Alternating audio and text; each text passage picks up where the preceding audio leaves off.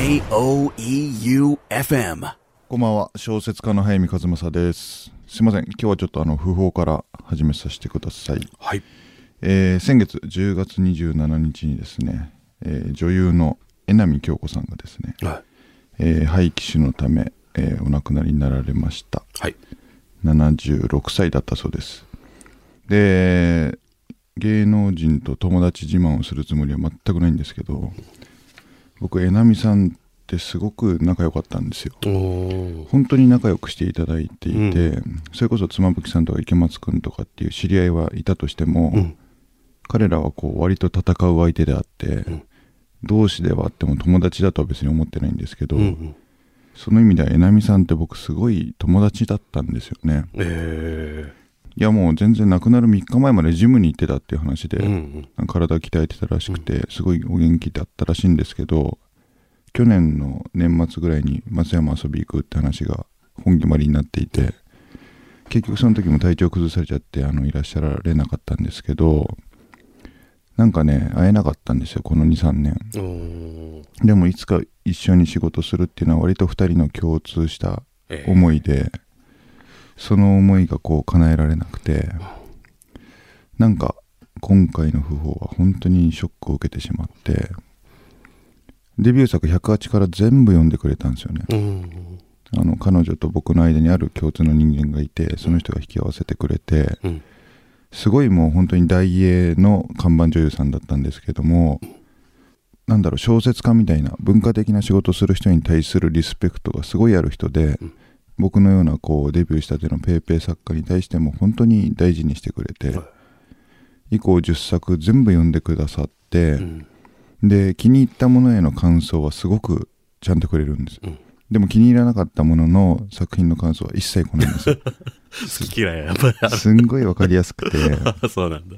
でもやっぱり彼女がいいって言ってくれた本が売れてたりするんですよね。あだから僕たちの家族とイノセントデイズがやっぱり稲見さんのすごいこう手放しで褒めてくださった2作で。うん。どっちも映像化された時にやっぱり女優として誰がそれを演じるのかっていうところはこういろんな屈託を抱えながらも聞いてくるんですよね。あ。ああ、誰なのって。そうそう。あの本当に豪快な役が多いし実際豪快なところも多い人だったんですけど、うん意外とやっぱこう繊細では可愛らしい少女のようなところがずっとある人でい、うん。うん、だから僕がどの映画とは言わないですけどこう役者を話していくと「ああなるほどね。お気に入ったわね」みたいな。うん。だ。ちゃんていう時もあったし批いい役者よっていうふうに言ってくれた時もあったし。うん。うん、でも僕らももうそういう年齢になってきたんですよね。そうだよね。会いたい人と会えなくなることもひょっとしたらこれから多いかもしれないんでうん。すいません不法から始めさせていただきましたはい。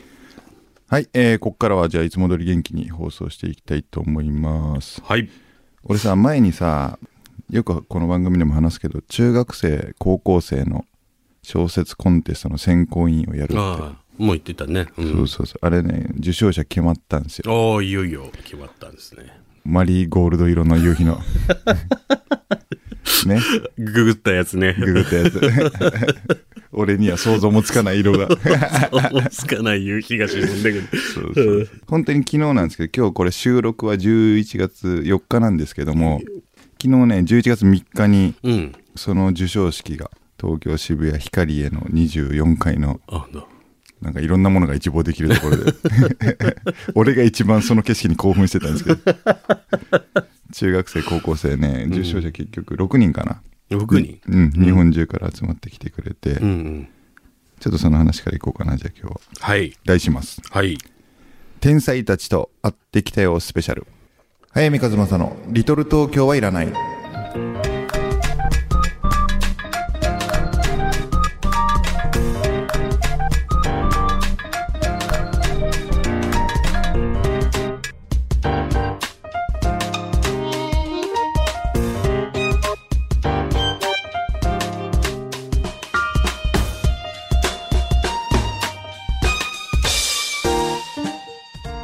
見和正の「リトル東京はいらない」この番組は物語のある町へ春屋書店。生涯不良の角川春樹事務所。一人の時間を大切に集英社文庫。早見の社員食堂改修。そして愛媛の心ある個人スポンサーの皆さんの提供でお送りいたします。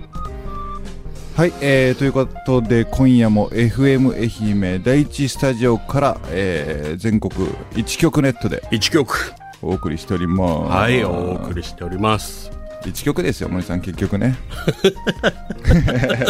どうした？急に。いやえっ、とねさっきの話の続きでいく うとんうん。11月3日に授賞式やったでしょ、はいはい。その日の最終の飛行機で帰ってきて、うん。たまたま森さんと同じ飛行機になったね。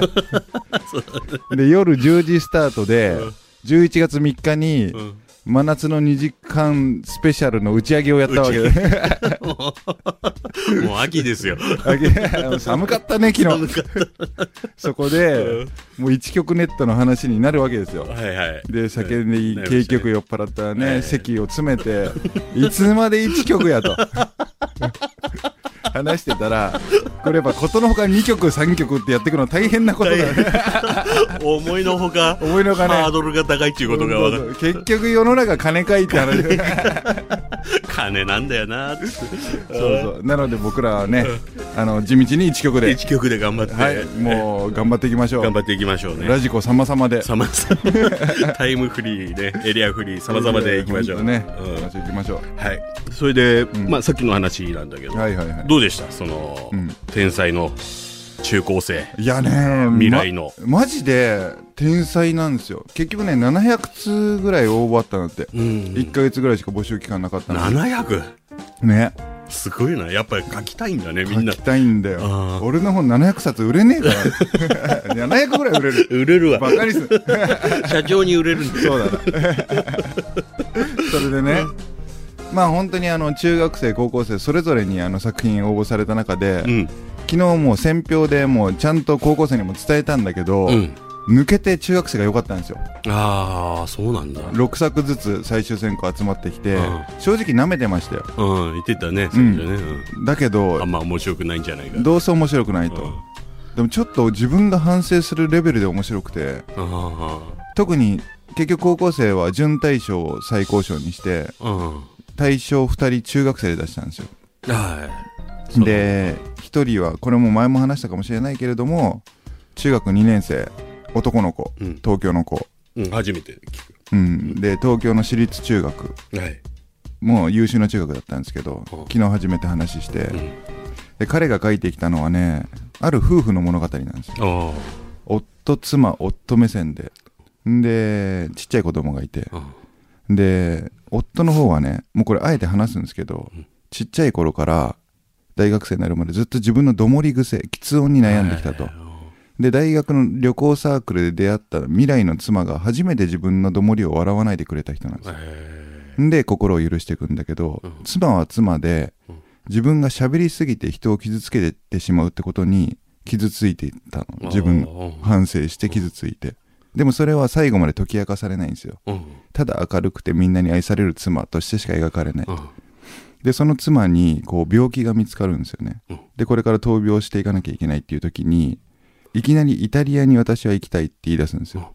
でそれはもうみんな謎なの。うん。特に夫はなんでこれからもうすぐにでも闘病しなきゃいけないのにイタリアなんて言い出すんだ。うん。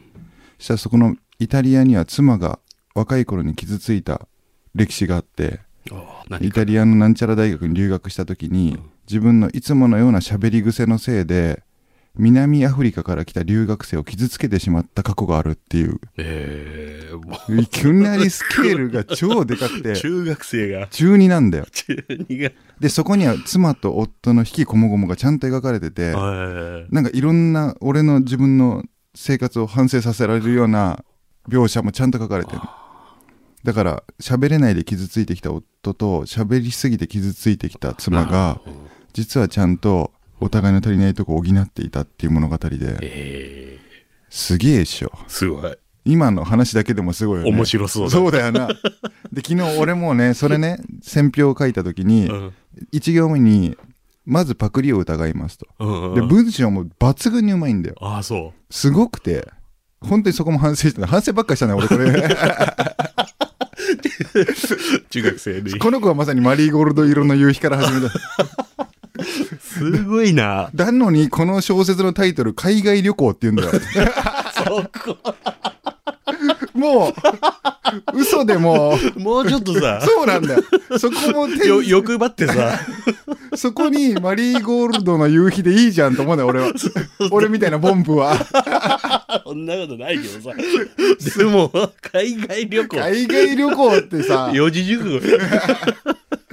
やもうやっぱ天才のゆえんなのかなみたいな、もういろんなことを。なるほど。で、昨日は初めて会って、うんいやいい子でさ、すごく。うん。んで、まあ話してて、なんでこの話書いたって聞いたら、やっぱ自分の今の生活、実生活をひけらかすようなものを書きたくないし、読みたくないと。うんだから、スクールカーストみたいなことは書きたくなかった。うん。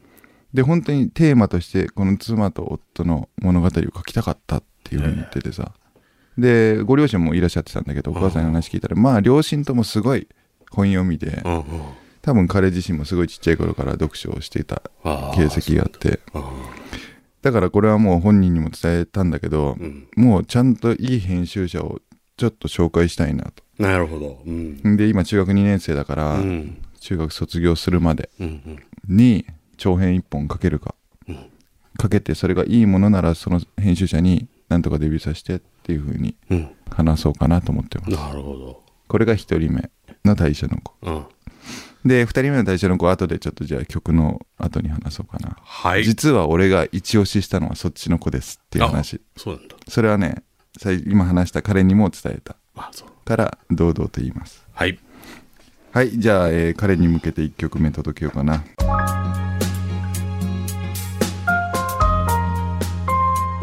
本編ではザ・ブルーハーツの少年の歌が流れましたさはいもう二人目か。2人目。うん。抜けてうまいのは海外旅行だったんですよ。うんうん。もうダントツ。うん。で、これはね、選考委員、他の人たちも高評価で、うん。まあもう満場一致ですよ。うん。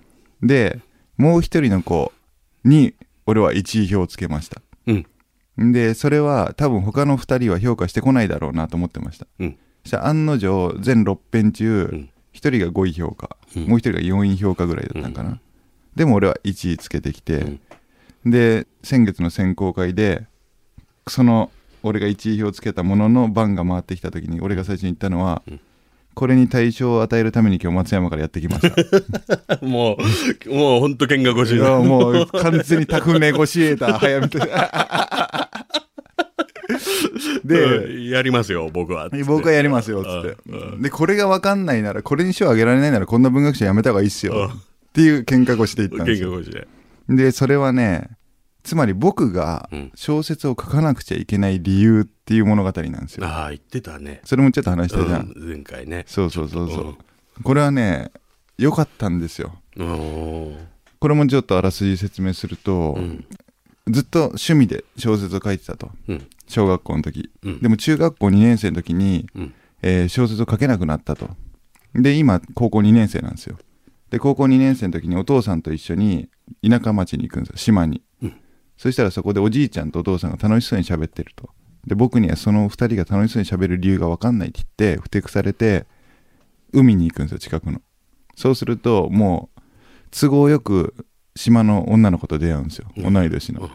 で、その子と3日間触れ合うんですよね。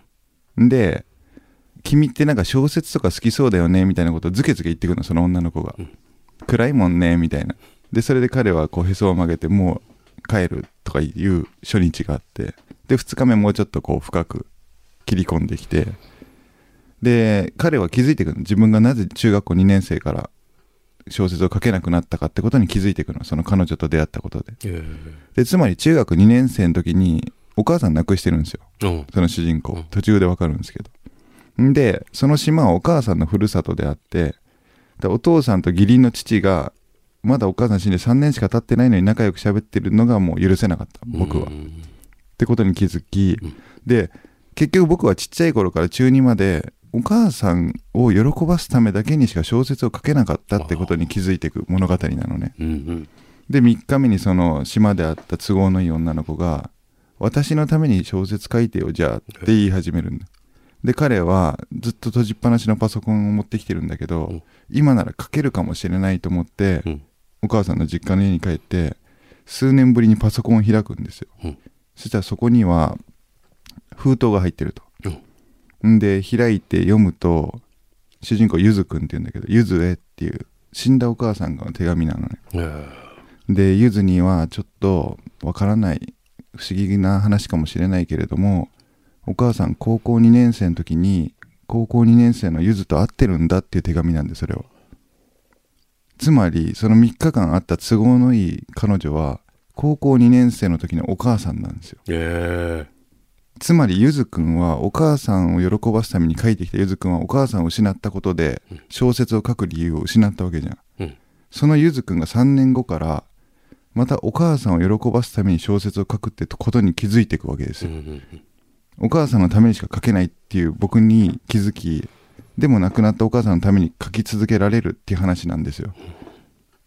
俺人のために小説を書けないっていうのが持論なんだけど、うん。それを読んだ時に俺も誰かのために小説書いてみたいなと思わされたんですよ。え。でこれは多分この中学何年生か多分俺中3の男子が書いてきてると思ったんですけどあ言ってたねそうですね。中3男子が誰かのためにこの小説書いてんだなと思ったんですよ、でそんな決意表明をちゃんと物語ってちゃんともうストーリーの中に落とし込んできてるこれに荒いけれども賞を与えなくてどうする。これはもう彼の決意表明なんだから僕らはそれを応援してあげなきゃダメだと。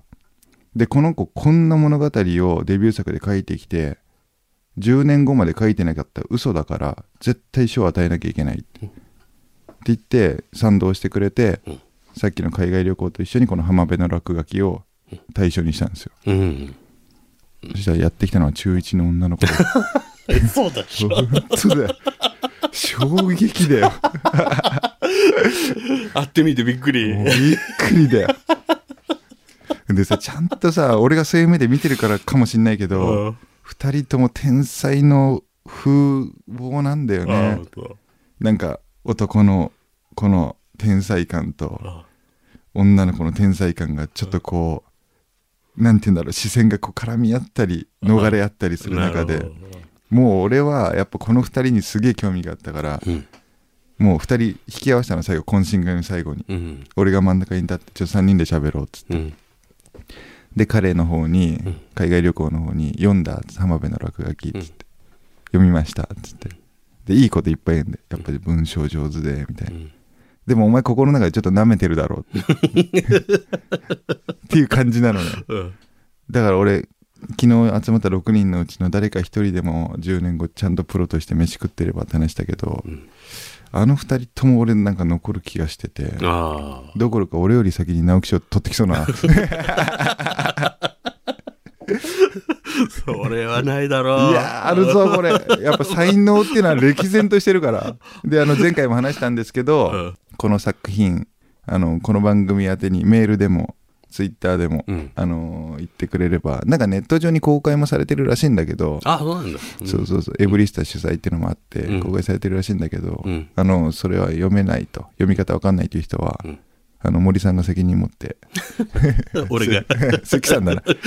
関さんが責任持ってあの森か席で。そうだね。森早見屋のお立ちでもう仕事終わったっつって。そうそう。うんなので本当にでも2つとも読む価値あると思うので、ねえ面白そうだね。うん。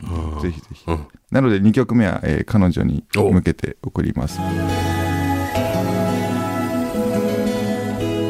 本編ではダンスホールクラッシャーズシェリーライブバージョンをお送りしました。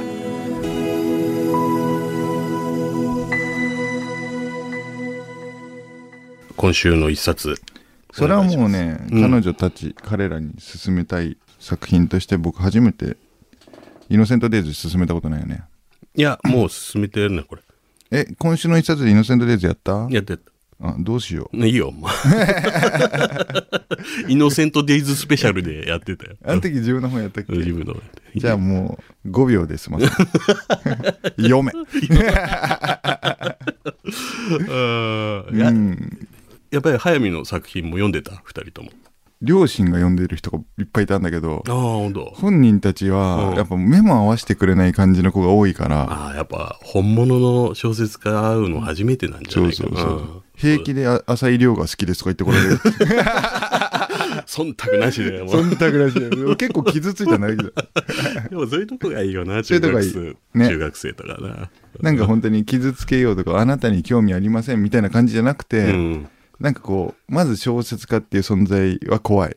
はい。初めて会うし、うん。目も合わせないのやっぱこう見透かされるのを恐れてる感じはあるんだよ。うん。で、普段どんなの読むのって言ったら、やっぱ素直な答えとして浅井亮、うん。隅の夜みたいなことではい。ちゃんと言ってくる感じも、あ、俺もいいなと思ったし、ねあでもさっきのさ、その中1のね、うん。浜辺の落書きの方の女の子、東京じゃん。で、可愛らしい子なんですよ。んで、一泊で東京授賞式来ましたと。うん。で、明日帰るっつってて、ああ、いいね。って、じゃあどっか行くの？っつって、原宿行くの？って言ったら、お母さんが、私が行きたいんですって言って、わ でもこの子、ホテル帰って本を読みたいって言うんですっつって、あ やっぱ好きなんだな、読書が。んで、ちょ、どっか行ってこいよって言ったら、うん。じゃあ、紀の国やって言って。すげえな、もうやっぱ天才にや。怖いな。俺が原宿行きてえ。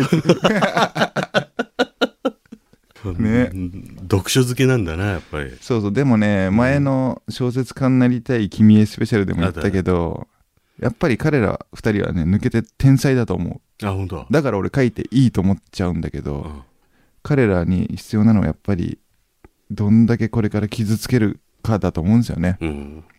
今結局、若い頃傷ついたあの時の怒りで俺小説書いてるじゃん。うんうん。誰にも見つけられなかった。誰にも見てもらえなかったっていう逆恨みを未だに晴らしてる気がしていて。うん。だから彼らは今、あまりにも俺は認めすぎてるけれども、うん。いっぱい傷つけあ、傷つけ、傷つき。俺いつもここ苦手だ。傷つけられまくるんだ。両方傷つけられてるじゃねえかって。そうだね。でもまあ、ほっといても本読む二人だから、読書しろとは別に。俺から言うことないし、二人ともこれからも書いてくって言ってたの。うん、プロの小説家になりたいっていうのは、あ 明確にあったね。あ、よかったね、それじゃね。やっぱね、希望があったよ、この業界に対する希望だなと思って。うんこんなに才能豊かな子たちが、うん。例えば女優になりたいですとか IT の世界行きたいですとか、うん。画家になりたいですって言わずに小説家になりたい、うん。これからも読んでいきたいしこれからも書いていきたいってうん。言ってることはやっぱこの業界の未来だよね。そうね。うん、いつかあいつらゲストで呼ぼうかな。なあ、来てもらいたいよね。ね、うん。であいつらが恋に落ちちゃえば面白いなと思ってる。めんどくさいんだろうめな。んどくせえよな。辛いよな。お互いけなし合うんだろう作品 全然伸びてねえとか言って。伸びて。早見和正の「リトル東京はいらない」J O E U F M.